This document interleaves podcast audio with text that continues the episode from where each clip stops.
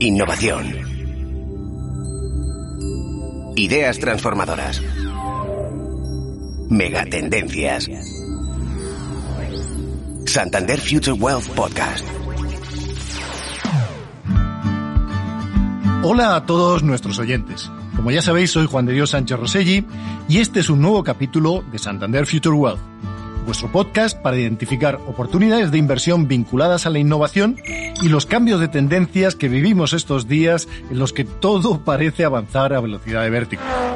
Hoy contamos con la participación de Sol Hurtado de Mendoza, responsable de BNP Paribas Asset Management en España, que es una de las gestoras a nivel mundial líderes en inversión sostenible y en temáticas de innovación.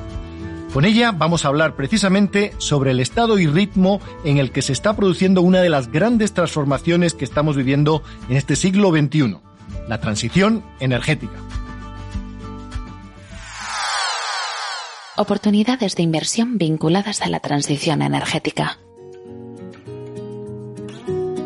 Sol, es un placer tenerte como invitada y poder hablar contigo sobre este tema que está en boca de todos.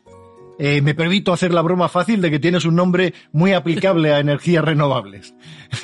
Eh, pero bromas aparte, muchísimas gracias por aceptar esta eh, invitación y colaborar con este podcast que tanta ilusión nos hace compartir con la audiencia. Encantada, Juan de. El placer es mío por darme la oportunidad de participar en un formato de tanto alcance y poder conversar acerca de todo lo relacionado con un tema que me apasiona, como es la transición energética. Fenomenal. Pues vamos a adentrarnos en la entrevista y mi primera pregunta va dirigida a conocer tu opinión sobre algo elemental. ¿Qué es lo que ha provocado que por fin la sociedad se tome en serio el cambio climático, que es algo de lo que venimos hablando desde hace mucho tiempo, y ahora no, veamos la necesidad de producir energía con un menor impacto medioambiental? Bueno, pues yo creo que hay muchos factores que han propiciado el que se haya adquirido una mayor concienciación de cara a priorizar la transición hacia energías renovables, pero creo que la pandemia ha sido un factor decisivo. Es difícil explicar el porqué, pero la propagación del virus tuvo el efecto de despertar en la humanidad una sensación de fragilidad respecto a los riesgos de la naturaleza, que ha desembocado en una mayor sensibilidad. Yo creo que se puede decir que la pandemia ha activado en la conciencia colectiva el temor a los desequilibrios en el mundo natural por las consecuencias que puedan acarrear. ¿Y serías capaz de mencionar ejemplos reales en términos de este compromiso que ya hemos adquirido de una forma más formal y que se han dado recientemente? Sí, afortunadamente el cambio es positivo y sí que se han dado estos cambios. Se siguen dando pasos que van a permitir revertir la tendencia de incremento en las emisiones nocivas ¿no? para la naturaleza. Ejemplos de cambios recientes pues se ha dado en Estados Unidos con su vuelta al Acuerdo de París y el compromiso de neutralidad de carbono en 2050 y también destacaría China que se ha comprometido a alcanzar este compromiso de neutralidad en 2060 no podemos olvidar Europa, ¿no? Con la reducción de emisiones de CO2 del 55% ya en 2030, que es pasado mañana. Pues la verdad es que es muy alentador escuchar que la pandemia ha traído algunas tendencias positivas y que por fin estamos dando pasos en esta dirección de cambiar la forma de producir energía. Y no es la primera vez que la humanidad ha, cambiado la forma de producir energía pasó con el fuego, el motor de combustión y con, el petróleo y con el motor de vapor. Así que esto es algo que hemos hecho otras veces en, en la historia de la humanidad. ¿Cuáles fueron los factores clave para que se produciesen estos procesos de sustitución de energía? Pues sí, efectivamente esto lo hemos conseguido antes y la velocidad a la que se produce el cambio depende de varios factores. Yo destacaría que ahora mismo hay una conciencia clara de la necesidad de ese cambio. Y viene tanto dado por la sensibilidad en cuanto a los cambios medioambientales. Es verdad que cuando piensas respecto a cambio climático ahora se ve como una de las prioridades en, el mercado, en el mundo, y los combustibles fósiles pues, pues eh, tienen muchas emisiones de gases de efecto invernadero. La segunda faceta, yo diría, es buscar alternativas para dar respuesta al crecimiento en la demanda de energía que va a haber en las próximas décadas. Y es tan sencillo como pensar que el crecimiento de la población a la que vamos a hacer frente y que se espera, según Naciones Unidas, es que pasemos de 7.700 millones a 9.700 millones y solo en 2050, ¿no? Y esto hace que además el, el consumo de energía va a crecer porque la renta per cápita también es mayor y a mayor crecimiento económico, mayor consumo de energía y también mucho se va a dar en los países emergentes y en vías de desarrollo. O sea que, que sin lugar a dudas se ha dado antes, se volverá probablemente a dar, pero es un cambio único en, en la historia. un cambio necesario porque es la única manera de poder dar satisfacción a esa, a esa demanda creciente de energía. Pero también, como todos sabemos, es muy importante que tenga un sentido económico y la eficiencia de las nuevas eh, eh, tecnologías es muy importante que se produzca una mejora. ¿Es verdad que las energías renovables empiezan a ser competitivas en costes con las de origen fósil? Sí, sí, sí. Para que se acelere la transición energética, lo que hace falta es que haya también una lógica económica detrás, ¿no? Y, y si no, el cambio no puede ser duradero, porque si es un cambio que viene subvencionado, es muy difícil que sea duradero en el tiempo. Entonces, esta aceleración en el cambio del modelo energético tiene que ser basado en que sea rentable y que sea también buena económicamente. Entonces, lo bueno es que ahora mismo las energías renovables están superando en eficiencia a lo que son los combustibles fósiles. Por ejemplo, las renovables, como puede ser la eólica o la energía fotovoltaica de nueva generación, son más baratas que las energías fósiles o convencionales en gran parte del mundo. Y mmm, las principales tecnologías renovables están reduciendo muchísimo sus costes, de forma que son ya plenamente competitivas con respecto a las convencionales y se va a seguir acelerando ¿no? en la próxima década porque van a incrementar las inversiones y se va a mejorar la, la eficiencia ganando escala, tamaño de escala. Oye, pues esto que mencionas creo que es clave porque sabemos que cuando hay una ventaja económica las cosas se aceleran.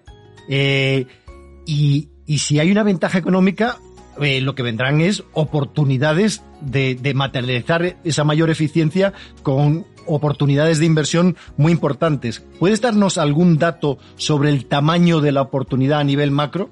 Sí, bueno, hay muchas formas de medir ¿no? el tamaño de la oportunidad, pero yo creo que la mejor manera es medir un poco el volumen de inversiones que va a hacer falta para llegar a cumplir los objetivos del Acuerdo de París con el que todos estamos familiarizados. ¿no? Para acercarnos a lograr esta transición de sistema energético, ¿no? el cambio en el mix energético y cumplir el Acuerdo de París, las emisiones de CO2 deben recortarse un 70% de aquí a 2050. Y para llegar, ser capaces de llegar a este objetivo, hace falta incrementar la inversión de forma adicional en 60 billones de dólares. Ante lo cual, para cumplir con los objetivos de, del Acuerdo de París, la inversión en total de aquí a 2050 debería situarse en 115 billones de dólares, que aunque parezca mentira son casi 4 billones, ¿no? 3,9 al año. Oye, estas cifras de billones, la verdad es que parecen astronómicas y, y, tenemos pues dificultad para comprender el tamaño de la oportunidad. ¿Nos podrías dar una referencia en términos de, eh, de relación a, a, una economía eh, nacional para poder asimilar cómo de importantes son estas cifras? Sí, sí, por supuesto, Juan de. Efectivamente, los 3,9 billones de dólares suponen más de tres veces la economía española cada año. Y es que al final la oportunidad que da la transición energética no se va a limitar solo a la energía limpia, ¿no? Después de todo, yo creo que ninguno esperamos que el uso de combustibles fósiles vaya a cesar de inmediato. Se trata de reducir la dependencia a los combustibles fósiles y lo que hay que hacer es ir adaptando progresivamente fuentes de energía sostenibles y renovables. Yo bueno, te diría... y, y, y, perdona que te interrumpa. Nada, nada. Esto es a nivel macro. ¿Vale? Sí. Eh, bajemos a nivel micro, a nivel eh, sectores, a nivel tipo de empresas, a nivel oportunidades concretas. ¿Dónde se va a materializar todos estos cambios, todas estas oportunidades de inversión? Pues mira, yo te diría, conforme a, a la IRENA, que es la Asociación Internacional de, de, Energías Renovables, que sorprendentemente tiene la sede en, en, Oriente Medio, ante lo cual no deja de ser eh, sorprendente ver cómo realmente está cambiando el mundo, pero bueno, hay tres grandes áreas, desde la descarbonización, la digitalización y lo que es la descentralización centralización del sistema energético. Descarbonizar la economía, pues es conseguir, por ejemplo, producir energías renovables. ¿Cómo se va a conseguir? Pues desde la fabricación de equipos de, energía eólica o solar y también baterías de hidrógeno, por ejemplo, que se habla mucho de hidrógeno verde.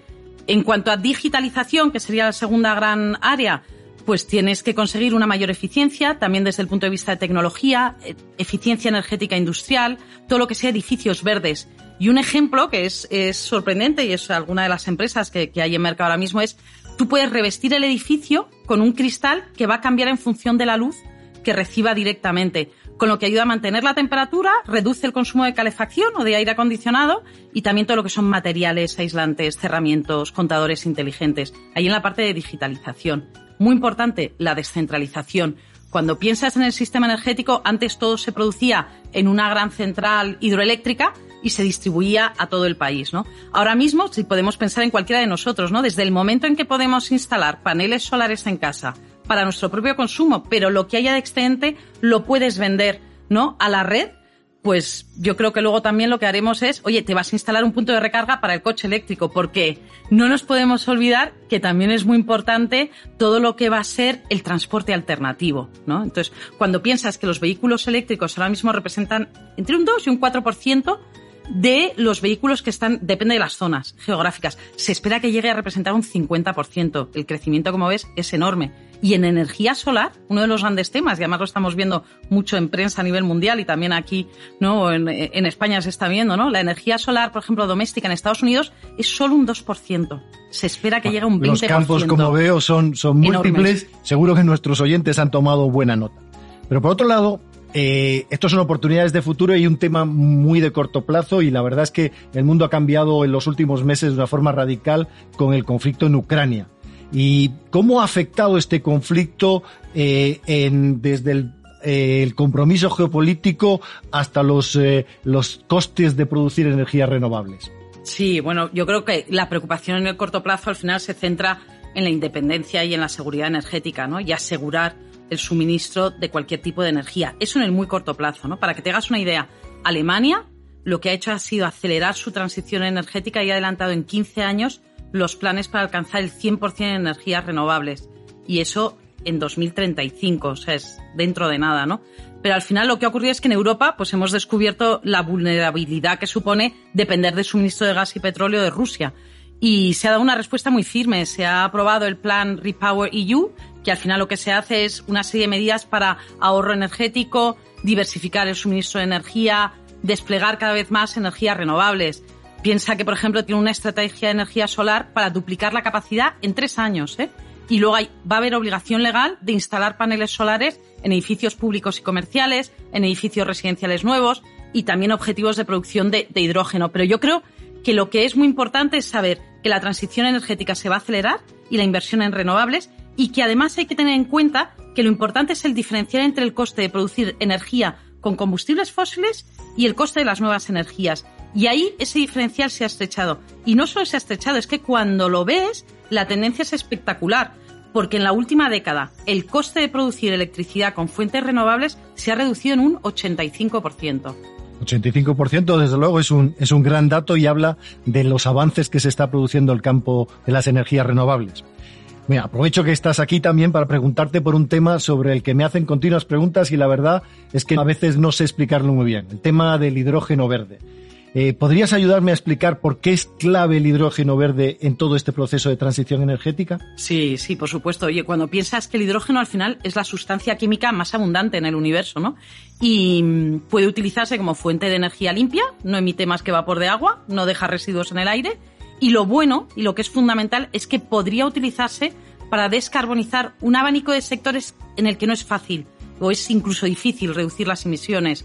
Y ahí es el transporte de larga distancia, el sector químico, el siderúrgico.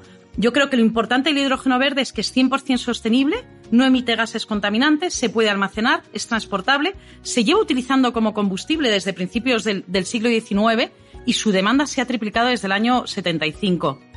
Yo creo que, que el hidrógeno verde es una fuente de clave de energía limpia y además se prevé que la demanda se multiplique por 10 de aquí a 2050, ¿no? Y llegaría a representar un 18% de la demanda total de energía mundial. Muchísimas gracias, Sol. Tus explicaciones nos son de gran utilidad a la hora de entender las tendencias y catalizadores de la transición energética. Mil gracias a vosotros, Juan de. Un verdadero placer y efectivamente nos hallamos en plena búsqueda de soluciones más verdes para dotar de energía al planeta y esta podría ser una de las mayores oportunidades de inversión de nuestra época. Pues hasta aquí el debate de hoy, queridos oyentes. Después de haber oído las explicaciones de Sol, me reafirmo en la convicción de que a pesar de los problemas de corto plazo, la transición energética supone uno de los cambios y oportunidades más importantes de las próximas décadas. Os emplazamos pronto a un nuevo capítulo de Future Wealth. Permanecer atentos a nuestras redes sociales. Un abrazo a todos. Santander Future Wealth Podcast.